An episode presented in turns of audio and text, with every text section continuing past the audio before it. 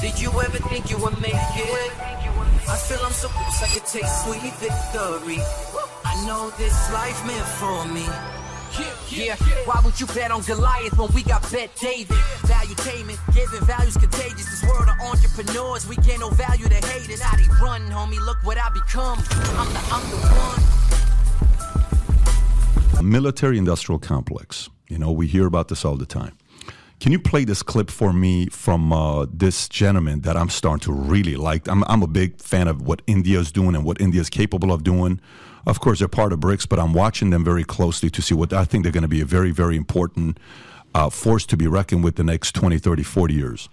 Dr. Subramanian uh, Jaishankar, okay, who is an Indian uh, diplomat and politician serving as the minister. actually- yeah, he's a beast, He, right? he is their Secretary of State. Their He foreign is. minister. That's right. Yes. He is. I think the second since, uh, and he's become the second ever diplomat to be Mm-hmm. appointed as external affairs minister. Very sharp. I like what he says. In this question, someone's asking him uh, a question about Ukraine. So I'll kind of preface what the question was, and then you'll hear his response.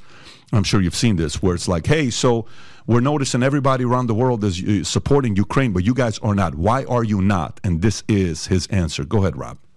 to grow out of the mindset. No, refresh because you skipped the first second. Yeah. Oh, you got to refresh and get that audio at the same time. So he says Europe has to grow out of this mindset. Has to grow out of the mindset that Europe's problems are the world's problems. But the world's problems are not Europe's problems. The world cannot be that Eurocentric as it used to be in the past. Look. Europe So if you can to grow. pause this, I'm going to go to the the sit down you and Tucker hat. This was one of the ones a few months ago, a couple months ago, where he's talking about. I was never a Trump guy, you know. I've seen him, of course. I'm like, what is this guy talking about? He's out of his mind. And then one day he asked the question and says, "Who funds NATO?" I'm like, "Who gives a shit about who funds NATO?" And you remember this exchange with him? And he said, then I started looking. I was like, Yo, why are we doing this much money? Why are we putting so much more? He says, the more and more I saw him asking this question, I'm like, okay, these are very, very good questions. So, why do you think, for the longest time, uh, Europe has gotten away with everybody having to support them, but when it comes down to them having to pay the bill, they're like, no, it's kind of like a friend you go to a restaurant with. And uh, yeah, yeah, I'll do, I'll do another old fashioned. Oh, pal, let's do another old fashioned. And when it comes down for the bill, they get up and go to the bathroom. Europe seems to be doing that, and the other guy gets the bill, and the guy that gets the bill is U.S. The mindset of the military-industrial complex with what's happened with Ukraine, and yesterday, uh, uh, Joe Biden talking about the fact he was asked about, will we give them F-16 fighter jets? And Biden says, uh, not today. Will you one day give? I can't answer that question, but I think we ought to start training. And the U.S. official said we will not, uh, you know, turn away from any other country who wants to support them with F 16. Essentially, what they're saying is we went from money to tanks to this to now we're probably going to give them some F 16s. So, why is your concern so uh, high, or a lot of people? Why are so many people concerned about military industrial complex? Why should that be a top priority for them as a concern? There, there's a number of reasons why. Let's start with the most important that we're talking about. Uh, that that as we sit here today, we we are on the brink of nuclear war. That should be concerning to everyone. It should be even more concerning that we have people in positions of consequence and power and influ- influence, both those who hold public office in, in the highest offices of the land, as well as those who um, who don't, but who are are just as influential, talking about the prospects of nuclear war as though it is just like any other kind of war, talking about the fact that Putin and and his uh, government has changed their policies to make it so that they can deploy nuclear weapons, whether they be tactical nuclear weapons or strategic nuclear weapons, if they feel that they are facing an existential threat, specifically omitting the words an existential threat because of a nuclear threat or nuclear weapons. So, whatever they deem, for any reason, to be an existential threat will give them the authority to be able to uh, deploy these nuclear weapons. The fact that we have these pundits, these talking heads, these government officials uh, discussing the prospects of nuclear war as though it is something that can be won is shocking and extremely dangerous. Ronald Reagan had the most famous and most important statement after he negotiated some of these non nuclear proliferation treaties, telling us very clearly a nuclear war can never be won and should never be fought. Period. Things have only gotten worse. Things haven't gotten better since then. We have more nuclear weapons. They ha- they have become more sophisticated. Uh, a nuclear weapon would kick off nuclear war that would destroy uh, all of all of humanity. Uh, the military industrial complex plays a major role in continuing to keep us in some state of war. Why? And they, some of them have even said it publicly. When we are at war, business is good. What is the cost? The cost comes out of our pockets, our our bank accounts, the American people, the taxpayers. We are paying for it. Uh, where those dollars could be and should be dedicated towards actually serving very real needs of people that we have right here at home. Uh, the military industrial complex uh, profits when you see a NATO expansion that because who, who are who are the uh, the people that these NATO countries are buying weapons from? They're buying the weapons from our military industrial complex. When you look at the U.S. footing the bill for NATO, number one, we should be able to ask questions like, why does NATO exist? Why are we the ones who are predominantly funding NATO? Well, with the predominantly of funding of NATO comes the very same leverage we were talking about earlier. Getting these European countries to act not necessarily in their own interest, but in the interest of those in power in the United States is done oftentimes through the leverage of money. So when Trump is saying, hey, you guys got to pay your own way, pay the 2%, my gosh, pay the 2% of your GDP that the rules Common require. sense.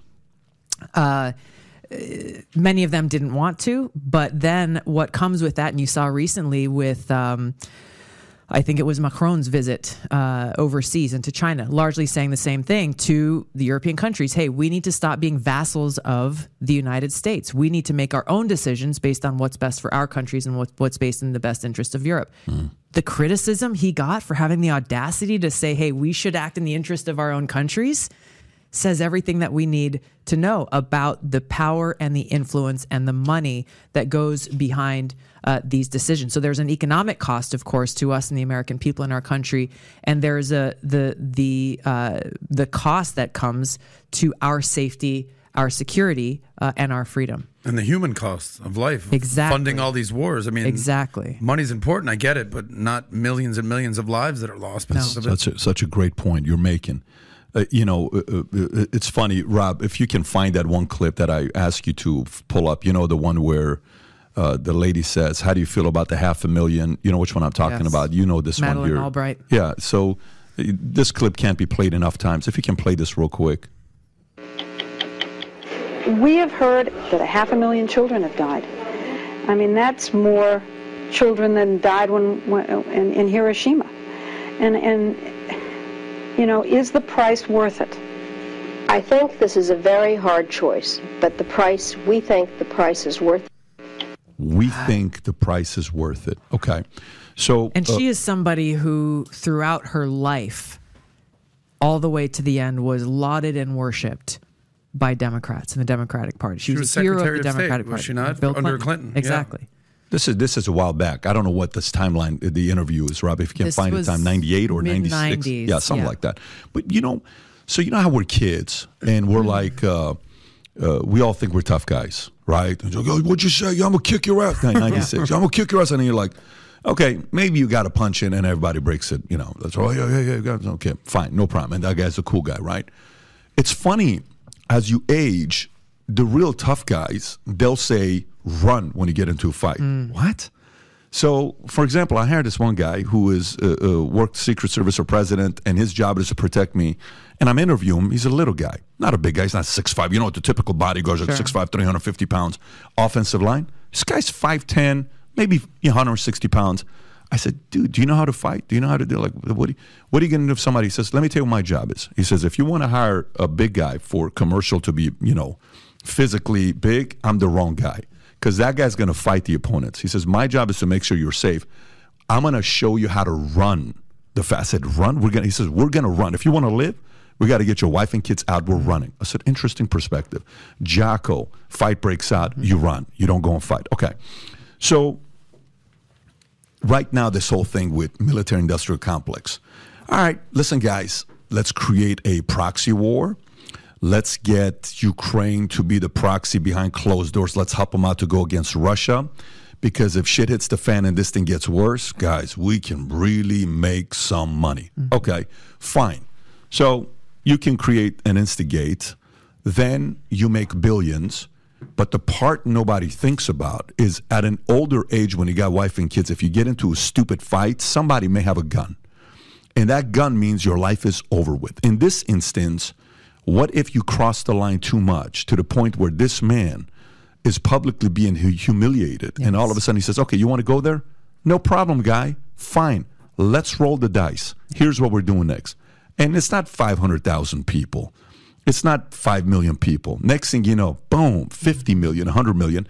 Most people don't think that's possible. It's like when you sell, life, I've been in the life insurance industry 20 years. When you sell life insurance, like you'll hear a lot of times these macho guys will say, I don't need life insurance. I'm 38. Two years later, I get a phone call mm-hmm. from the wife. Remember that one time my husband didn't want to buy? He died. Nah, I'm not, I don't have anything left. I don't know what to do. Okay. We hear stories like that. Mm. How close and how possible is it? Like, you know, okay, a lot of people will say stuff on podcasts and shows. You've been a military. You, I stand corrected, not a major or lieutenant colonel, right? You've been to uh, uh, Iraq. You've been to Kuwait. You've been part of a lot of these conversations. Realistically, how likely is it that this thing can get very ugly now that we're willing to entertain the idea, given these guys F-16s? Exactly. That that decision uh, will further escalate it. We are the doomsday clock that's reported every year. We are closer to midnight now than ever before the question of likelihood and how possible, it is very possible. And we are in a position where it is very likely and becoming even more likely the more this war is escalated and uh, the longer it goes on. And it's we're facing two great risks here. Number one is the scenario you're talking about. If Putin finds himself in a position where he feels like he has nothing else to lose and he is facing this existential threat, it's not a matter of guessing. They have already said they will re- retain the right to deploy nuclear weapons. How, where, who remains to be seen. Uh, that prospect is very real. The second prospect that is just as real and perhaps just as, if not more dangerous, is a situation where there's a miscalculation or there is an unintentional spark that causes that uh, that to occur. We saw this through the Soviet Cold War. There were the risk of nuclear war uh, and nuclear weapons being deployed because of misunderstandings, miscommunications, miscalculations. We see something coming in in the radar and we thought it was a nuclear weapon. There were so many, so many close calls where nuclear weapons were almost launched because of mistakes rather than out of intention. So, in both of those situations, whether intentional or unintentional, it's not outside of the realm of possibility that we could find ourselves tomorrow, in a week, a month, or a year facing the reality of a nuclear attack and nuclear war. The nuclear fallout that comes after the blast, the nuclear winter that comes after that, that kills all the crops and takes away people's ability to to live. Uh, the the gravity of this um, is difficult to describe because it is so uh, immeasurable. So, so for 2024, uh, I wrote a question down here for you. I said, if you ran today, or you advise someone who ran today, I don't think you have any plans of running. Is that fair to say? Yeah. Or okay, so if you uh, ran today, or you advise someone, so let's just say DeSantis, Scott, some of these guys call you and they're like, look, just as a person, I want to get some counsel from you.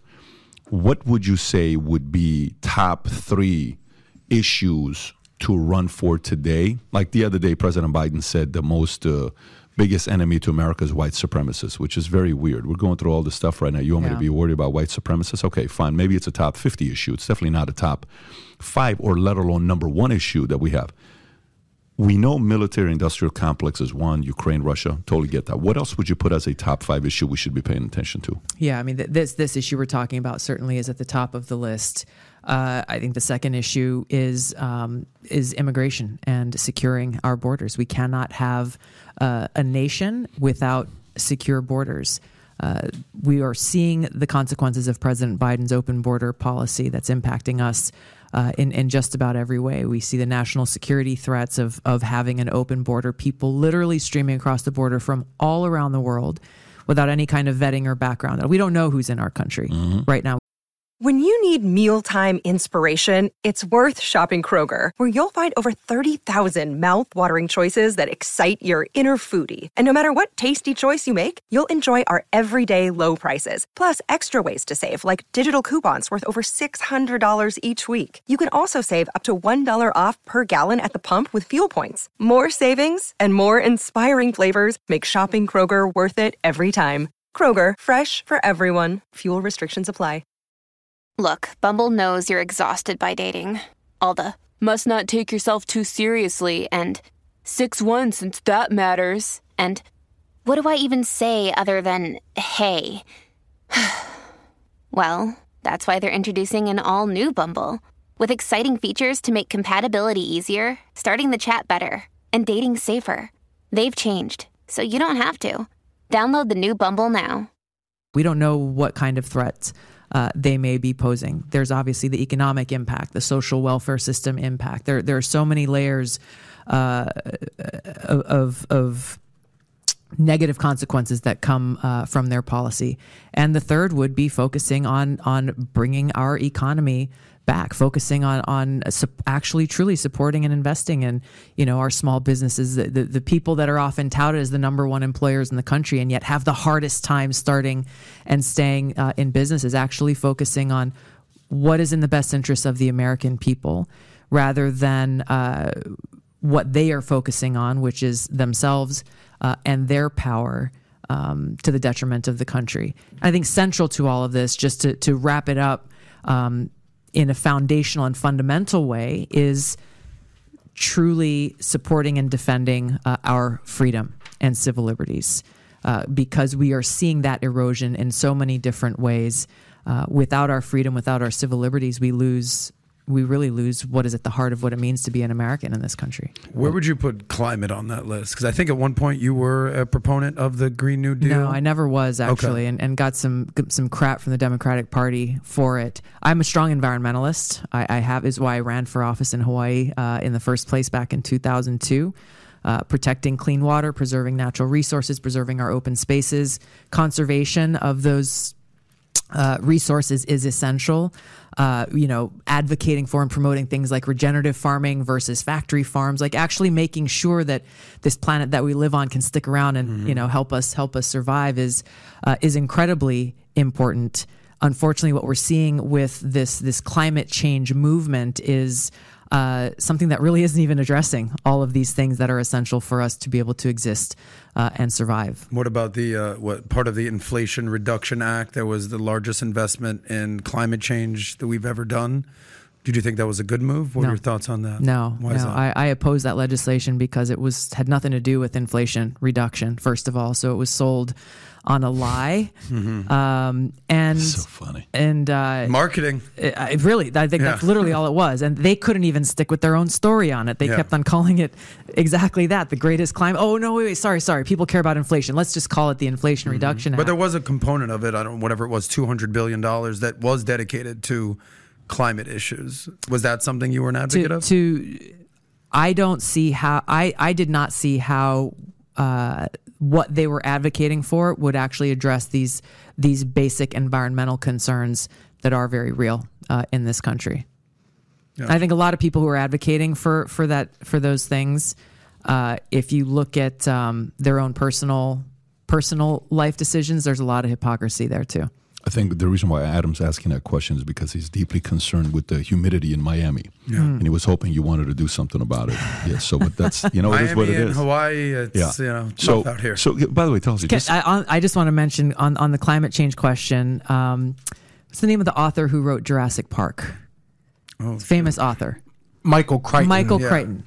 He wrote a book, and I, I don't I can't remember the title right now, but he wrote a book like 20 years ago, uh, fiction. It's a novel, uh, but it was about exactly what's happening today, where just like we have the military industrial complex, he didn't call it this, but it was kind of like the climate change industrial complex of people manipulating information and narratives and quote unquote scientific data in order to support their own industry, essentially. And uh, anyway, it's it's a fascinating book, and the state fa- of fear. yes, Okay. It's almost like the climate change version of 1984. Yeah, almost. Wow. it- It's just it was in. I, I just I just read it. Uh, I, I listened to a lot of audiobooks while I work Is out. it worth so worth listening to? It really is Okay, there we go. because you you you know there there's some you know it's a novel, uh, so there's there's some action, there's some thriller thriller stuff in there. But when you look at the heart of it, uh, it's just one of those eye opening and kind of insightful things. Just so you know how Pat rolls, he just purchased the book right then No, and there. I love it. I, that's, This guy don't stop. I want to learn. no I'm learning down. from Tulsi. That's why she's here with us. Not trying to live in a state of curiosity No. in, in the in the area of it's officially bought. So curiosity in the in the in You're the- welcome, Michael Crichton. You just got 15 more dollars, Right. buddy. so so curiosity in, in the following area. We had a conversation with Buck Sexton and Clay Travis, and we mm. talked about endorsements. Okay, mm. like the power of endorsements and mm. what it means, et cetera, et cetera. Okay, so uh, uh, how much value is there in getting these endorsements? Okay, so the weight of an endorsement. For example, you get it from a heavyweight politician, a president, a media mogul, right? You know, like a Oprah Winfrey or a Musk or someone like that, or an entrepreneur, a Buffett, a Bezos, and a Musk, or something like a Mark Cuban, or triple threat like a Musk that's got all three sides.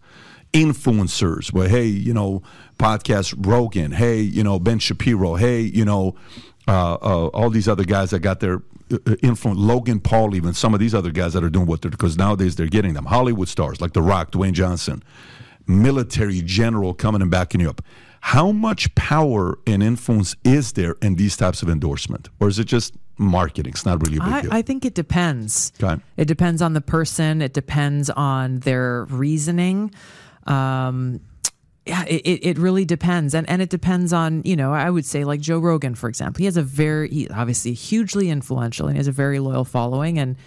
And uh, he and I, you know, he found I think over the last few years, especially how the things that he says really do have a direct impact no on question. people. Yeah. Um, you know, I've also heard people say, uh, you know, that they candidates say that they would shun an endorsement from a Beyonce or a big celebrity figure because that just has, well, you're just one of those elitists who I can't relate to as an everyday American. And so that actually ends up having, even though, you know, she's like the most powerful, talented musician, singer in the world, uh, I've heard candidates say, "Well, actually, no, I, I don't want those kinds of endorsements because it sends the wrong message." So, you know, I mean, I think I think every one of these things has um, its own, you know, pros and cons, and I, I don't think there's kind of a cookie cutter uh, impact. Some some are hugely consequential, and others not, and others have a negative consequence. How much you think a Musk is? By the way, uh, Jay Z and Beyonce just bought the most expensive house in California in Malibu for two hundred million dollars. They Wow. just closed it this week. Wow. It's a two bedroom apartment. It's on the water, though. right. But, but ocean views. Too bad. Go. Too bad. How much you think an Elon Musk endorsement? How much weight does that carry? You think it's a big weight, especially for somebody, let's just say on the middle, center, right? I think it certainly carries weight for people who who like what he's doing and, and who follow him. I think it would also, you know, how much weight does it carry would depend on how much of his own skin in the game he's. If he just says, "Ah, yeah, I like this guy," and then he never says anything again, has a different uh, has a different consequence than him actually doing what you were talking about in the beginning. Hey, you're a person of influence, a, per, a person of means. If you really want to see this change, how much are you willing to put your own skin in the game to actually make it happen? Got it. So if he was, let's just say, to a PAC on Trump or whoever, and he put up, an, or DeSantis, whoever, and he put up something like $100 million, is that a way of others saying, damn, if he's going like that with this person, there's got to be something we don't know? Do you think that carries a very big stick, very big influence? That would that would make a big impact. That would make a big impact. It's In- amazing what $100 million would do these days. You Yeah. know, it'll buy some influence. I mean, Bloomberg tried to do it. It didn't do anything for him. But you know, uh, I'm just thinking about how much these things because you know, a lot of people, this person got endorsed by that person. This person got endorsed by that person. You wonder what it really Bloomberg, means. I think Bloomberg though is is kind of an example. Again, I don't, you know, he was running for president Mm-hmm. at the same time. I, I never got to know him at all, but what I saw on the ground was uh, people were very happy to take his money. Yeah. Didn't mean they supported him. Didn't mean they voted for him. I thought you were going to say what I saw on the ground was a six inch lift uh, uh, like this. I thought that's what you were going to say. I'm sorry. I thought that's where you were going with it, and then you took a left turn. I went right. My apologies, Was his folks. $100 million for his own campaign? Yeah. Or was that? Okay, gotcha. Because there's a big difference between putting $100 million backing yourself versus Yes. an Elon backing a DeSantis, for Yeah. example. There's a big difference there. Yeah. Yeah. No, no, Right. but I think no, no. He spent hundred million dollars on Biden, guys. He spent Oh, in. Florida. No, I, I He spent a hundred million dollars. Interesting. just On for Biden? Yes, that's what I was. I know he spent a lot of money on himself, but I'm talking specifically with Biden. Okay, Wow. Durham report comes out. Yes. Okay, mainstream media, boom, nobody even talks about it. Everybody else is like, wait a minute, did you guys just see what happened here? Okay, this is a real thing. What was in the Durham report that people need to pay more attention to? what I did see, first of all, from uh, you know talking heads on MSNBC, I th- and I believe even CNN, was uh, they did talk about it. Actually, maybe not much, but what they did say about it was a complete dismissal. Uh, that it was nothing of value, that it uh, uh, should not be paid attention to, that it was just more lies and more bias, et cetera, et cetera. Completely dismissing it and not actually addressing uh, the substance of it. The one person who I would say was pretty fair in his analysis was Jake Tapper on CNN when he talked about it. Uh, he had a he had a fair interview on what was in the report, what wasn't in the report, and his his own statement was that this was essentially an exoneration of Donald Trump. Um, Fox News covered it, obviously.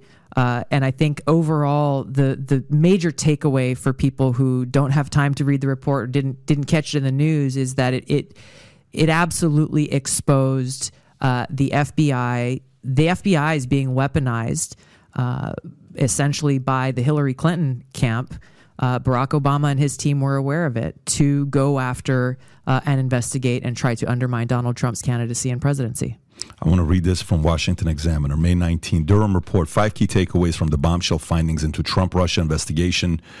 No proper basis to pro- launch Crossfire Hurricane. Durham report claims that Crossfire Hurricane, the Trump Russia investigation, lacked a proper foundation due to the FBI's failure to conduct key source interviews review its own databases and apply standard analytical tools. Two, Hillary Clinton connections. The report indicates instances of FBI favoritism towards Hillary Clinton, including defensive briefings, ending an investigation due to illicit campaign funds, and restricted probes into the Clinton Foundation. Mark Elias, the Clinton campaign's general counsel, and Michael Sussmans, his former Perkins Coie uh, law firm colleagues are criticized for their roles with Fusion GPS and Steeler, Steele Dossier. And then third, Dossier and Russian uh, disinformation. The report uncovers the use of unverified Steele report of FISA applications targeting former Trump campaign associate Carter Page. Intelligence might have compromised Steele's sources and highlights that Igor Danchenko provided Steele with rumor and speculation. Number four, no collusion. Durham, Durham's report suggests that absence of tangible co- collusion evidence at the onset of Crossfire Hurricane, while the FBI continuously upheld claims from Steele uh, dossier re- uh, disregarding contradiction information. Last but not least, no further crimes charged. The report culminated in only one guilty plea by ex FBI lawyer Kevin Clinesmith for document falsification, despite charges against Sussman and Danchenko, and report found no further criminal offenses. The reason why I'm bringing this up is because back in 2016, this is what Hillary Clinton said about you. The, Russia's grooming her to be the third party candidate. She's the favorite of the Russians. They have a bunch of sites and bots and other ways of supporting her so far, just like Jill Stein did back in 2016. You responded, the queen of warmongers, embodiment of corruption, and personification of the rot that has sickened the Democratic Party for so long. I mean, you went gentle at her the way you did. So, uh, the reason why I'm kind of putting these two together is the following uh, uh, reason. One, a lot of smart people believed that Trump was tied to Russia. A lot of educated people, a lot of people that are professionals, they have degrees, they're smart. They're like, yeah, you know what? He is. And for three years, m- most of America actually believed it. And I know you try to sue Hillary Clinton.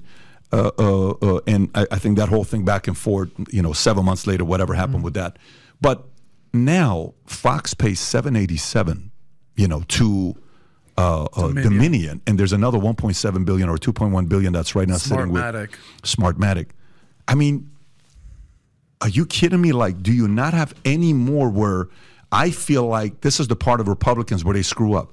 You have something like this that just came out why not get lawyered up, create a fund of Americans that would want to fund this? Hey, this is how I would do it. Listen, guys, I'm not doing this alone. I'm not going to pay the legal fees. It's going to cost a lot of money. You really want this? If this hits $50 million on GoFundMe, we're going to go get the best lawyers and investigate every single thing Clinton's, ABC, CBS, NBC, uh, CNN, everybody did. We will investigate it and we will show documentation of all our expenses, but we will not do it until it hits 50 million. You want it? Pay up. Mm-hmm. Pay some money to GoFundMe. Why isn't that happening? I feel like a lot of American people are sitting there saying, dude, all this shit, show some backbone, go fight, give a lawsuit, do something about it. You're not doing nothing about it. Yeah. What are your thoughts on this? I mean, it's a great question. The, without any response or true accountability, there's no reason why this kind of thing wouldn't happen again. There's a reason why people believed all of it. It's a reason why people, you know, when Hillary Clinton said that to me, my my first reaction was like, "This is this is so insane, it's laughable." Were you expecting it at all when Of she said that? not. No, I wasn't. Uh, came out of left field. It Only came reason I'm asking is like, left were you hearing behind closed doors she was saying it to I, other I people? I knew that there were there were murmurs. Uh, uh, it- it- Okay. Because because I mean, look, you know, look at look at what happened to Donald Trump. It became the go-to line when they didn't like what someone was saying. It was automatically like, oh, Sure. okay, these are Russian talking Right. points, or it became kind of that thing.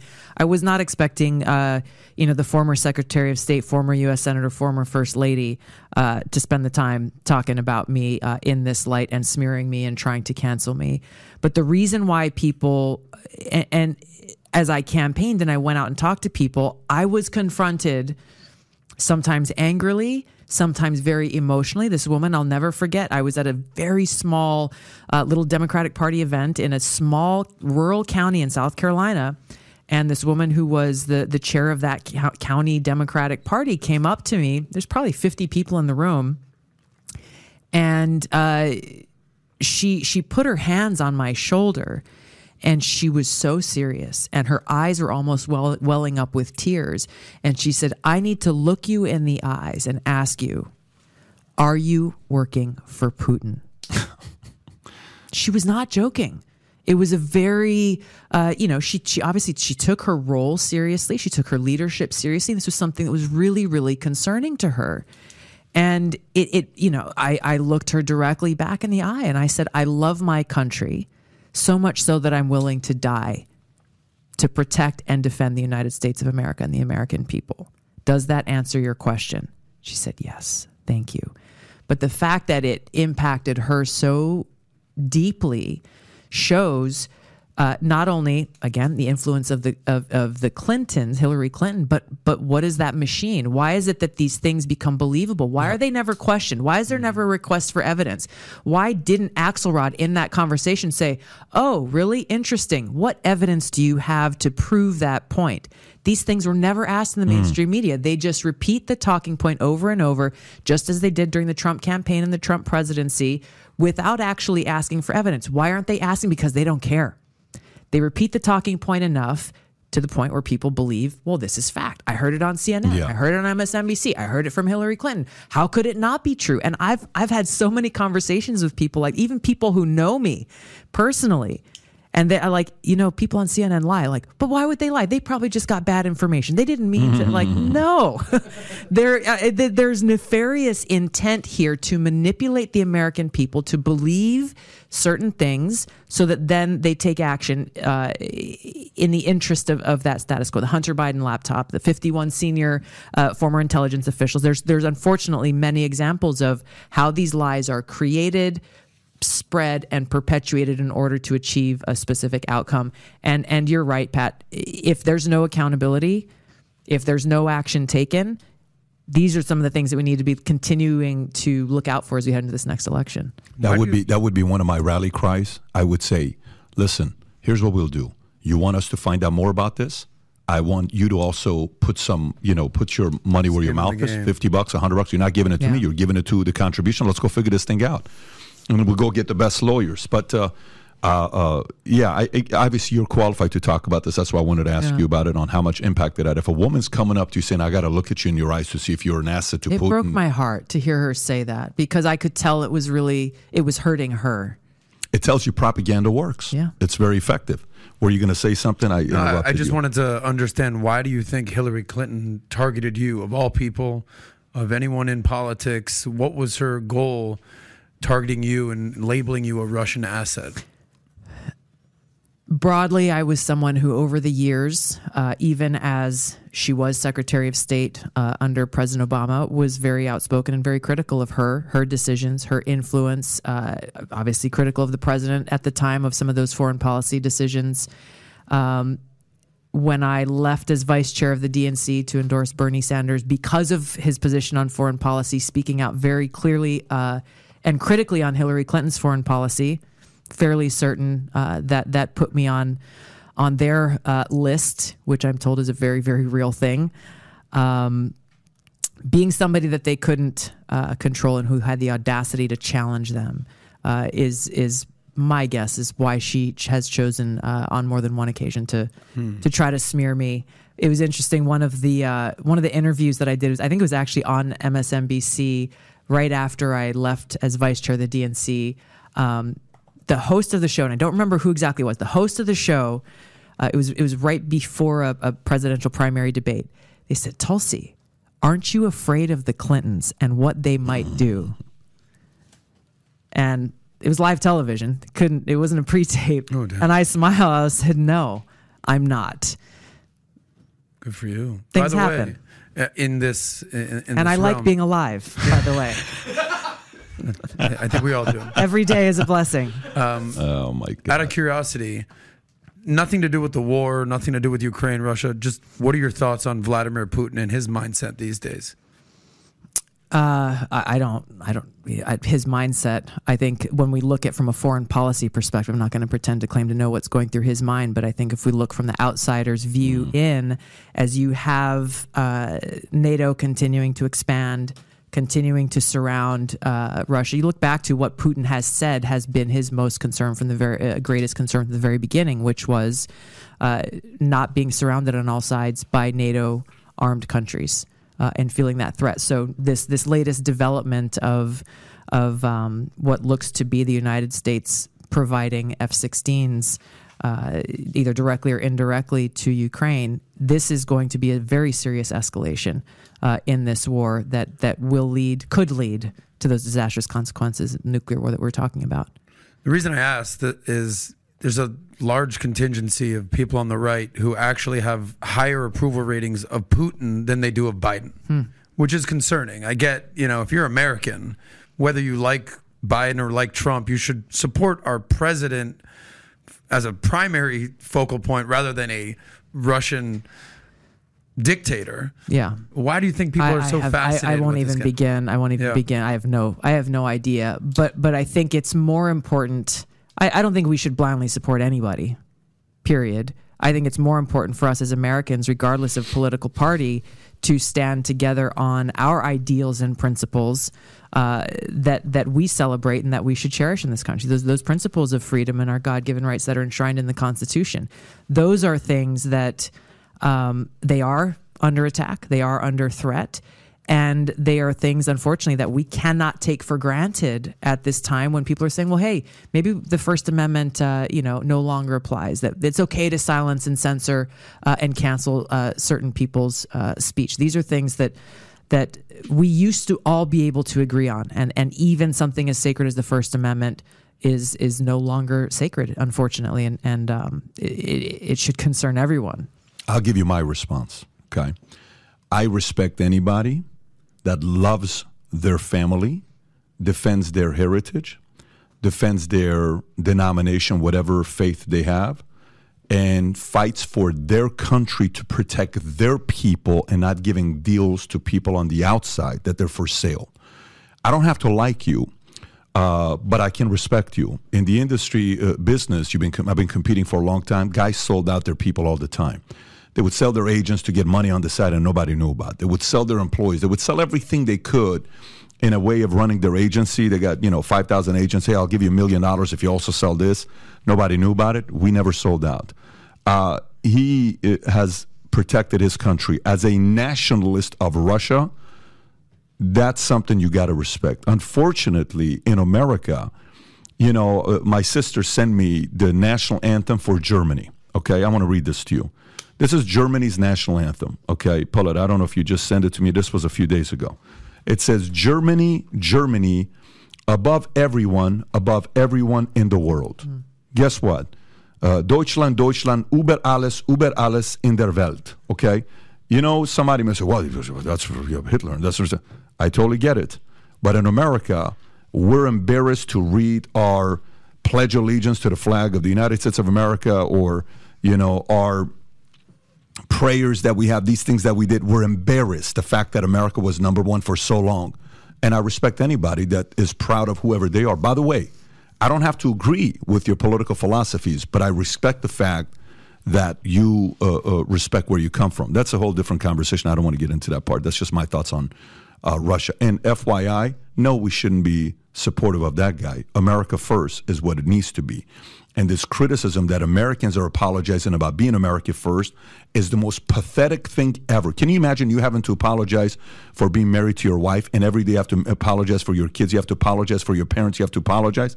What do you mean I have to apologize? I'm an Assyrian. I'm Armenian. I'm proud. I'm from Iran. I'm proud that I was born and raised in Iran. I'm proud to be an American. I'm proud to be a veteran. I'm proud. I'm proud. We ought to be proud. Some people are not proud of being Americans, and that's pathetic in my eyes. Now, let's go to the last couple topics that we have. Great question, Adam. Here's the last couple topics. One of them uh, is uh, Musk and Cuban hmm. on what's been going back and forth with, you know, Cuban said a couple comments about Musk. I, I missed that. Okay, no problem. I'll read it to you. I'll, I'll, read it to you. And then, you know, maybe even an open ended question. I'm sure you're kind of following what's going on with, uh, uh, what do you call it? Um, Musk's recent hire, the sure. CEO. Yeah. Uh, some are happy about it, some are concerned. World Economic Forum, you know, is he going this direction? Is he going that direction? He does an interview the next day. The guy asks the question. I don't know if you've seen this or not, where there's a 10 second pause. Can you pull this up where he says, "I'll say whatever I want to oh, say"? Great clip. Great clip, CNBC, right? What, yeah. what do you? What do you? What's the? What title should he put to find this clip with the 10 second? Uh, I do what I want. Uh, uh, uh Musk. Uh, uh, you know which one I'm talking about? I think it's That's that it right one. There. Can you zoom in a little bit to see? If you see the how long is yeah. that? Two minutes and forty. No, don't do that one because you're gonna have to find the 10 second clip. Maybe in the search put ten seconds. In the search put ten yeah. seconds for this to come up. Ten seconds to come up. Uh, okay. Well, you look for it. I'm gonna ask Tulsi. Tulsi, what do you think about the hire of his recent CEO? I think her name is. I want to say Linda. Uh, uh, is her name? Yeah. What are your thoughts on the recent CEO hire? I mean, based on what I know, is is extremely superficial. Okay. Um, I yeah, I've, I've, read a little bit of the top lines about people's concerns about her associations or or things that she said or spoken on. What's interesting is that the concerns that have come from people who say that they are conservatives are talking about you know she part of the globalist movement, et cetera, et cetera. Um, on the Democrat side or on the mainstream media side, the concerns they pointed out was that she follows a lot of conservatives on Twitter uh, and so I just thought it was interesting that you have both sides finding reasons to criticize her. I don't know her. I don't know what you know. What are the qualities that that Elon Musk saw in her to bring her on the tape uh, to to bring her uh, on board? Great. Let's play this clip. This is a clip uh, of a recent interview he did, and uh, uh, his response is just powerful. Go for it. we gotta you gotta play the, the question. Scene in the Princess Bride. This is that, short. Ver- the short version doesn't have the question in it. Yeah. What was the question? Do you remember? The question was essentially, uh, how concerned are you that your personal ideology, your personal tweets, your memes, everything that you do, um, might affect the stock price hmm. of Tesla, hmm. uh, and you know the ramifications of that. Sure. And this is in regards to his tweet calling George Soros Magneto. Gotcha. that was fact checked though, right? That he is Magneto. Go ahead. Uh, Long pause. There's a scene in The Princess Bride. Powerful. Great movie. Great movie. Um, where he confronts the person who killed his father. And he says, um, uh, offer me money, offer me power. I don't care. So you just don't care. You want to share what you have to say. I'll say what I want to say, and if if if, uh, if the consequence of that is losing money, so be it. My okay. man. Gotta no flinch. Gotta love no it. This flinch. freaking That's guy. powerful. Yeah, I mean, uh, look, I, I hope he stays in the state. There's a lot of concerns. Uh, uh, I also have about this new CEO. Uh, but you know, I ran a, a poll the other day. Hey, uh, bad hire, good hire. Let's wait and see. I think bad, good hire was six percent. Bad hire was like twenty four percent. And let's wait and see was like sixty plus percent. Obviously, the right answer for all of us is let's wait and see. We're going to find out what's going to happen. If she's just an advertising person, and to come from there defending kind of BlackRock and some of that stuff was a little bit concerning. So uh, let's talk ESG. That, just on that clip, I just want to say, you know, I think we earlier we were talking about what what do people value. You know, that says a lot about a person. What what is most important? What what does he value? Obviously, he's a business guy, Yeah. wildly successful. He's good at what he does. But when it comes right down to it, what does he actually value? I learned that he values awesome movies. The Princess Bride. is- I mean, if you've never seen that movie, forget I've seen about it a few times. My It's name great. is Arrigo Montoya. You killed my father. Prepare to die. And what a powerful movie. Andre the Giant. Shout out to him. Yeah. Gotta love him though, like to, to see like different. But, but by the way, what's your favorite movie? Now that he quoted a movie, do you have a favorite movie? Um, my, it's a it's a mini series called Band of Brothers. Of course. That's World Uh, War II. World War That's II. Tom Hanks. I It is. Uh, Yeah. It is Tom Hanks. It, I've I've over the years seen it a number of times. I first, I think the first time I saw it is actually going through officer candidate school in the army, and we had to uh, over whatever many weeks it was.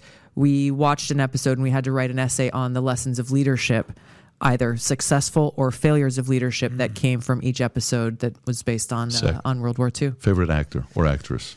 Ooh, Denzel Washington. Really? Yeah. Favorite Denzel movie? Ooh, I can't think of a bad one. Come on, give me the favorite. What's one, the? I'm so Oh, bad Pat, with there's titles. one that Pat Uh, wants you to but I wanna see what fast. she's gonna say. It's the one where he plays the bad cop.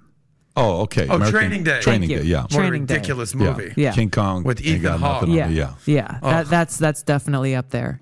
Oh yeah. Um, you, I mean, go ahead. Say what your what's on your mind. You know your I'm a- favorite Denzel listen, movie. for me, movies of vengeance, redemption, revenge. Those movies are like, you know, it's it's like uh, Skittles to a twelve year old who loves candy. So, what's Just- your favorite? Man on Fire is Oh. with Denzel. To me, that's like in Yeah. John Q. The scene with him and his Yeah. kid and the doctor. Yeah. You Oh, know, yeah. like he buries me. You know, not the other way. That's you feel the tug. Yeah. The guy's a great actor. Yeah. Uh, but yeah, all time movie. I would probably say, you know, Notebook, Gone with the Wind. I'm just kidding.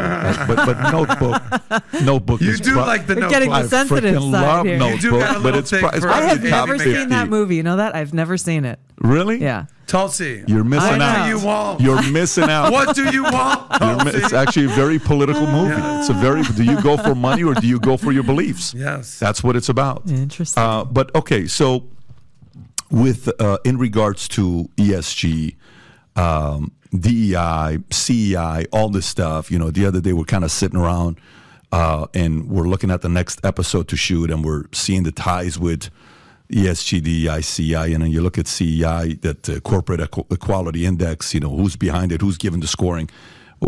Are you concerned about the direction they're going with ESG, DEI, CEI? You think this is going to work, or you think eventually people are going to be like, listen, the hell are you doing with this Bud Light? This was Yeah. a dumb move. What are you doing, Ford Raptor? Yeah. Do you even make Hollywood? You just made an announcement that a third of everybody you hire has to be from an underrepresented community, Mm-hmm. and I have to hire a black, a Hispanic, a woman, a LGBT, a this, a that, and even Richard Dreyfuss and actors are coming out and saying this doesn't make any sense. Do you think this is eventually going to be exposed as a terrible idea, or do you think this is going to be used as a way to weaponize small business owners and S&P 500 companies? both. I think that it is already being. The fact that you've got some of the biggest actors uh, in history, uh, or in our in our time at least, uh, actually, you know, maybe for the first time coming out and speaking out against this stuff is pretty powerful, and I think it is starting to expose um, the hypocrisy and the the insanity of it.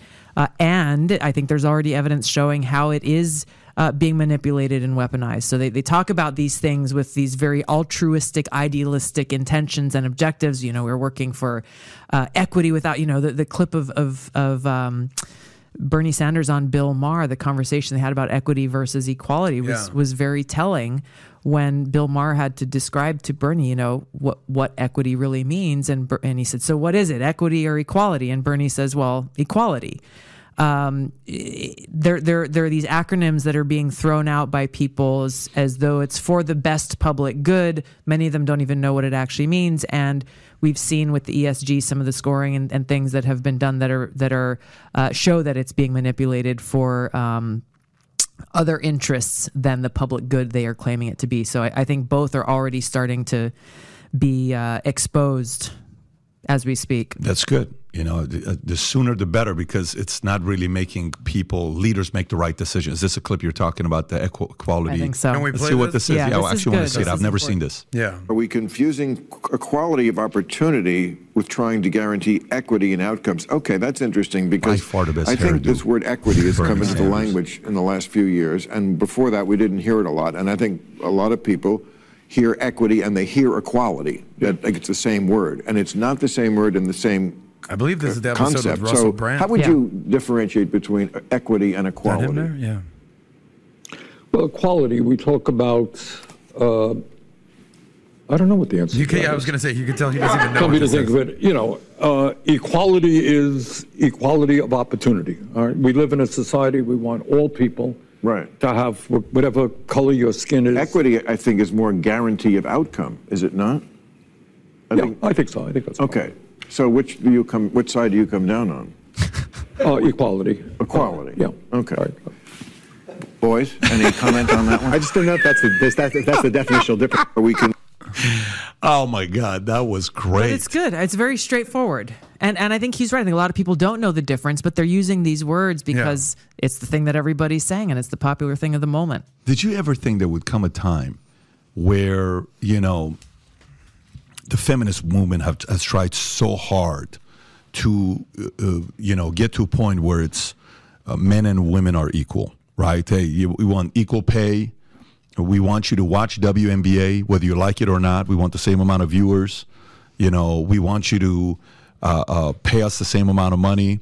We want you to give us the same amount of respect. All this stuff, and then they get so wild and crazy that even the feminist movement ends up losing to men because they allow men to join their camp and just call themselves. Did you ever think this day was going to come? No. No. Never. Tulsi, how did we get here? this is a little weird for me. How did we get here? it is uh, i mean you know it, it is it is it is this mental illness that is taking over our society where things that are not real are being sold as real. Things that are not true are being sold as true. And it's this exercise of power. And this is this is the underlying danger that that sits beneath all of these crazy things is that those who are in power across, you know, government, not all, all of these different entities are putting us in a position where we are being told that we just have to comply and go along with whatever they say. That there is no room for critical thinking or questioning or common sense or science or biology even. That whatever they say goes and we we have to just fall fall in line. And that that's the real danger that uh, that is the common thread with all of these crazy examples um, that we're seeing that that aren't just they're they're not theoretical. It's not just for the sake of arguments. We're actually seeing the very real impacts on kids, on our society, on our communities. Don't they call it the woke mind virus? Do you think Yeah. that's an appropriate name for this? I do. What's next, though? I guess, you know, we had a, a gentleman here, I think I can say gentleman, Frank from uh, uh, Gays Against Groomers. And we're having a great conversation with him. And I said, you know, so we talked about the uncomfortable conversations that nobody wants to talk about because God knows they could lose votes and they can lose this and this and that. And I'm like, look, you know, at first, you know, when when somebody certain, you know, I'm gay or I'm lesbian, I'm this, okay. There was a certain connotation. There was a certain like, hey, you know, this person, this is not a normal behavior. But we said, you know, military, don't ask, don't tell. I was in a unit with a couple guys that were gay. It's very easy to tell when you're in the shower. It's like, hey, bro, you okay? Is everything okay with you? You seem a little excited. and then you find out six months later, no, now I know why you're always fired up. Okay, you should have told us so we would have had different schedules for shower. I'm fired up, Pat. I'm ready to go little, fight. little awkward. You're like, dude, you know, I don't know what he's seeing that he's so excited about. And we would always talk about it. Finally, we laughed about it, but you know, it was a don't ask, don't tell type of a situation. Today, we have to salute, we have to do this, we have to do that. And then all of a sudden, the more and more and more we kept buying into this concept of, but it's normal, but it's normal, but it's normal, it's normal. And I got a book upstairs saying it's normal. Millions of copies sold. It's a book for uh, uh, ten-year-olds in school on how boys have sex with boys and how girls have sex with girls and how boys have sex with girls and all this stuff. Okay, Uh, it's not the gay BC. It's the other one. It's called It's Normal, something like that. But I asked this question because when the camera's off, people are willing to talk about this more openly. When the camera's on, everybody's a little bit careful about it. It's perfectly normal. That's the book. Everybody's a little bit careful about it because what if this and what if that and what if this, right?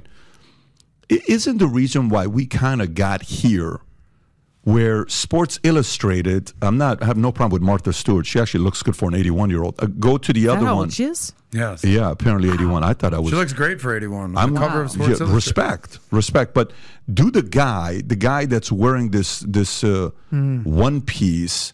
Uh, uh, do you know which one I'm talking? You know which Yeah, one I'm talking, talking about. about.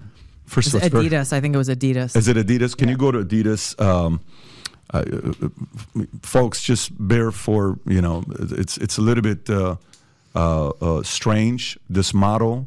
Uh, anyways, I guess I'll come. I will find it here. The picture.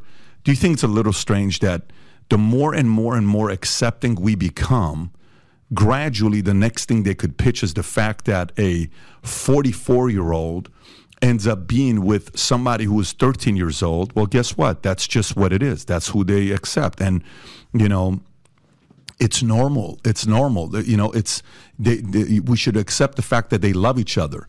And some people say, well, you're, you're out of your mind. This will never happen. We'll never get there. Nobody ever thought we're going to get here. Well, that's all. It's already happening. It's already happening. The normalization of pedophilia, the fact that there is such a term as a minor attracted person. Oh my God. The fact that that is a term that's being Yeah. used and assigned to people who are adults who are quote unquote attracted to minors. Yeah, that's a pedophile. That's a crime against a child. And those criminals should be locked up and kept away from children. How are Democrats supporting that, though? That that's my point. I have not heard a single Democrat in Congress, in the House or the Senate speak out against this nonsense. And their response is always like, oh, it's a non issue. Like these things only affect a handful of people. They don't actually speak to or address what is happening and how we have people who are teachers who are out there and on they're on social media saying, Well, I'm a minor attracted person. I shouldn't be discriminated against anyway. This is people who are entrusted with the well being and safety of our kids. So this progression that you're talking about uh, is is very very real. And the fact that it is uh, happening not only with the acceptance but encouragement of the very same people who are totally fine with these books that are sexualizing kids as young as five, six, seven years old. Uh, I'm not a parent, but parents everywhere, people who care about children everywhere, should should be stepping up and speaking out about uh, against it. Can I ask you a question on this topic? So w- back to the L, text. back to the LGBTQIA plus all, all this stuff. Dave Chappelle has an amazing take on this, amazing joke, and he basically gives the metaphor that they're you know they're all in a car together, they're heading in the same direction, but they all have completely different agendas. Yeah. Like the L is different from the B versus the mm-hmm. G versus the T, and he basically you know, summarizing this is like the G's driving because that's the gay guy and he's driving and he's the man, whatever. And then the the L is sitting in the front seat and she's doing her thing, and everybody loves the L's because you know who doesn't like the L's except for the G because he's like I wouldn't wear that this whole deal.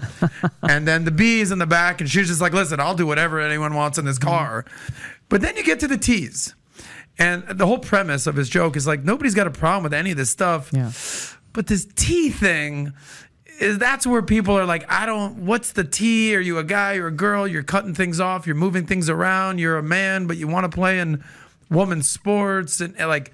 And I, I'm one of the people that are like, I, I think that women should be more outspoken about this. I agree. So, you know, I host another show, Sozcast, and I have a lot of women on my show, and I do a lot of man on the street interviews, and I'll ask them a series of questions about money and dating and relationships, and then I'll say, hey, by the way, uh, what are your thoughts on um, biological men playing in women's sports, and that's the one question that women are like, oh, "Yeah, I don't want to answer that on camera. I don't really want to talk about it." I, Yeah. you know. And they're all right, cool. Next question, and then the interview's over, and they're like, "Listen, I didn't really want to talk about it, but I think it's really freaking weird, and I mm. don't, I don't want to share bathrooms with guys, and you know, I just don't want to offend people mm. and say this stuff on camera. But just between you and me, yeah, I'm not comfortable with it. I'm like, why wouldn't you say that on camera? Well, you know, cancel culture, this, that, and the other. Why do you think young women specifically are are, are so afraid to speak on this topic? I think it is that that power of of uh, self censorship that has been, you know, uh, that it's it's kind of a mandate of self censorship that if you don't go along to get along, then you will be canceled and you'll be attacked and you'll be called names and you will be smeared. Uh, Bethany Hamilton is a surfer out of Hawaii. You know who I'm talking about. She had her arm bitten Mm-hmm. Yeah, the off one by a bit a surfer, shark. Uh, a shark, uh, when she was a kid. Yep. Still competing uh, on the circuit. And uh, once the World Surf League announced biological males will be allowed to compete against women on the tour, she was the only one who had the courage to speak out. She never talks about politics. She is so pleasant, so mellow, doesn't get involved with any of the headlines or anything that goes on. But she recognized that she uh, she had a responsibility uh, to speak up, and she did, and she got attacked heavily for it, which I think she expected. And she she spoke out in the sweetest, kindest, most compassionate way, just saying that I'm not against anyone, but this is about what's fair and what's right for women on the tour, and it's just not right uh, shortly after that, we International Women's Day came around, and every year the WSL uh, welcomes professional surfers, men uh, men who want to put the name of a prominent woman who inspires them on the back of their jersey for the contest on that day. I think there were five or six men who wanted to put Bethany Hamilton's name on their jersey that day, and the WSL said no. Wow. You are not allowed to put her name, her name alone, on your jersey. A woman's name. A woman's name. Yeah. A woman who has, throughout her lifetime, exceeded all of the obstacles put before her and is thriving as a human being, as a professional surfer, because she had the audacity to speak out the truth. This was the consequence. Uh, it, it's good to see. I think I think slowly. It's not happening fast enough, but slowly there are more women who are being directly impacted, inspired by people like Riley Gaines and Bethany I was Hamilton just going to bring and up others. Riley Gaines. The same story is almost like that, Right. just in the swimming with Lia Thomas. This whole Absolutely. deal. And and but they're inspiring a lot of other women, girls to uh, recognize uh, how powerful their voice can be. You know, just in case you guys are looking to buy some gifts for some friends, this is the latest uh, swim swimwear from Adidas. If you want to open You it go, up, girl. if you want to zoom in a little bit, Rob. Um, that kind of sounded bad. I, I'm so sorry, guys. I'm not trying to be funny, but that's a little weird. Okay, I don't It's care what. very It's a little weird. Okay, um, for them to try to normalize this is extremely weird. But you know what this does to them? It says home women clothing. There we go. Yep. Do you know what this does to them? This increases their CEI score, their ESG score. Right. That's what this does. What, what is this? I'm familiar with DEI, ESG. Not this is a new one now. CEI. What By is the way, this? he- here's the craziest thing about CEI.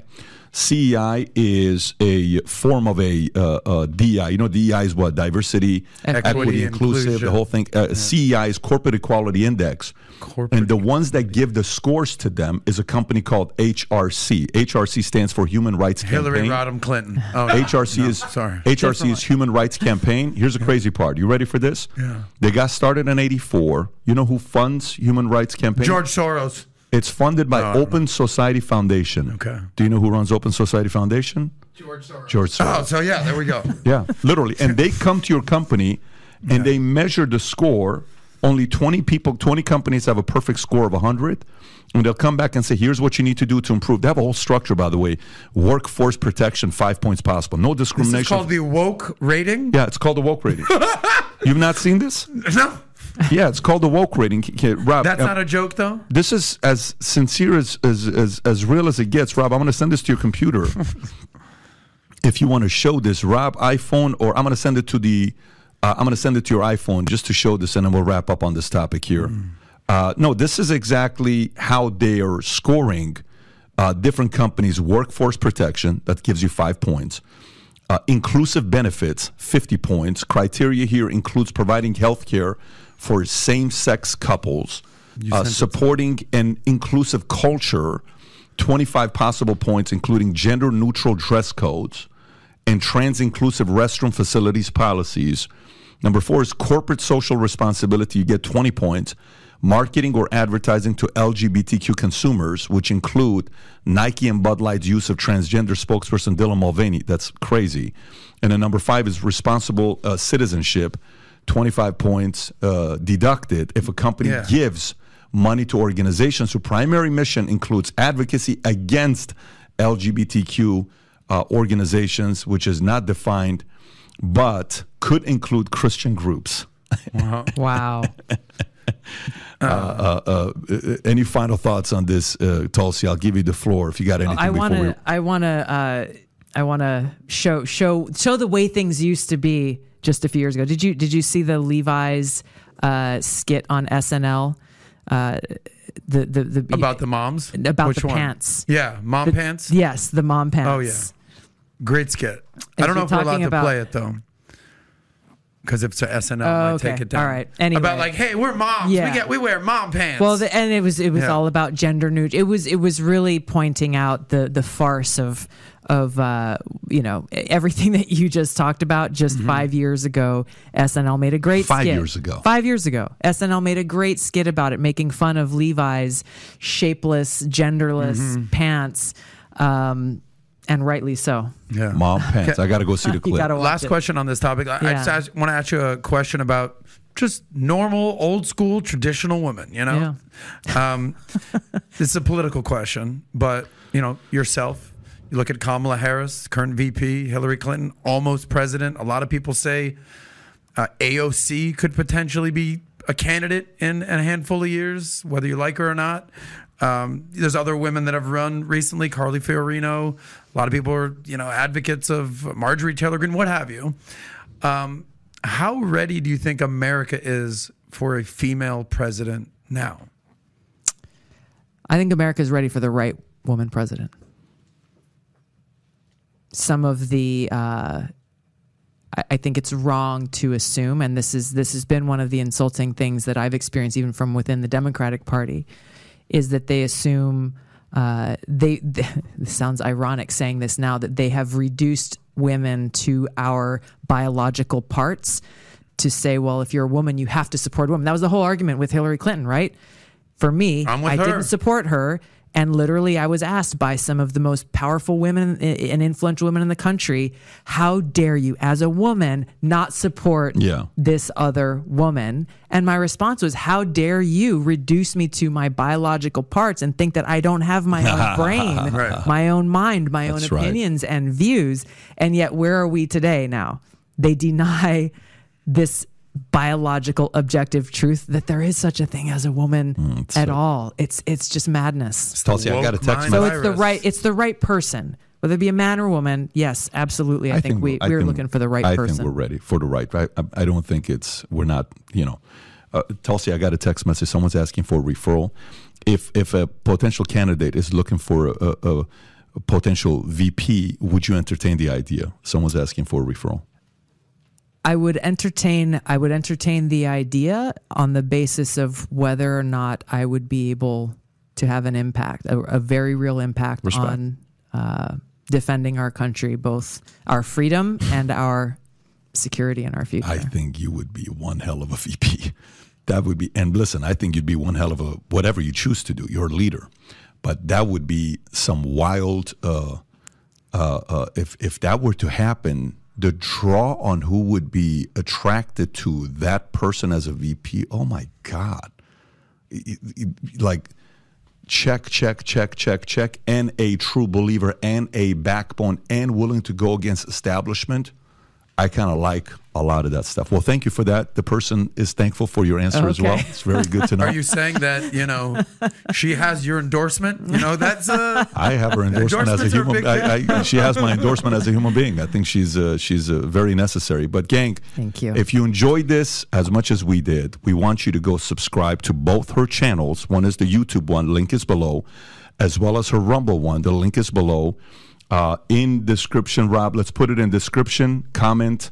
Chat all of it, as well as uh, the link to her website. You can go to tulsigabbard.com. Once again, tulsigabbard.com uh, to get that done. And then Adam has got his event coming up. Uh, with Fresh and Fit that we're doing at the live event. If you want to know more details about this, to get registered for that as well, text the word SOSCAST, S O S CAST, SOSCAST to 310-340-1132. Once again, 310-340-1132 to get intel about that. It's going to be himself, Fresh and Fit, and a bunch of girls to debate and argue about the conversations of red pill, men, women. They're going to be talking a lot of smack if you want to be entertained. It's going to be Friday, uh, June 2nd at 5990 Live. Again, text the word Saucecast to, three, SOSCAST to 310-340-1132. Uh, Tulsi, you the bomb. Gentlemen, This thank was you. amazing. So good to The see good you. kind of Yes. okay, We good. are looking forward to doing it again very soon. Yeah, look forward to it. Thank you. Take you. care. Take care, everybody. Have a great Aloha. weekend. Bye bye. Bye bye.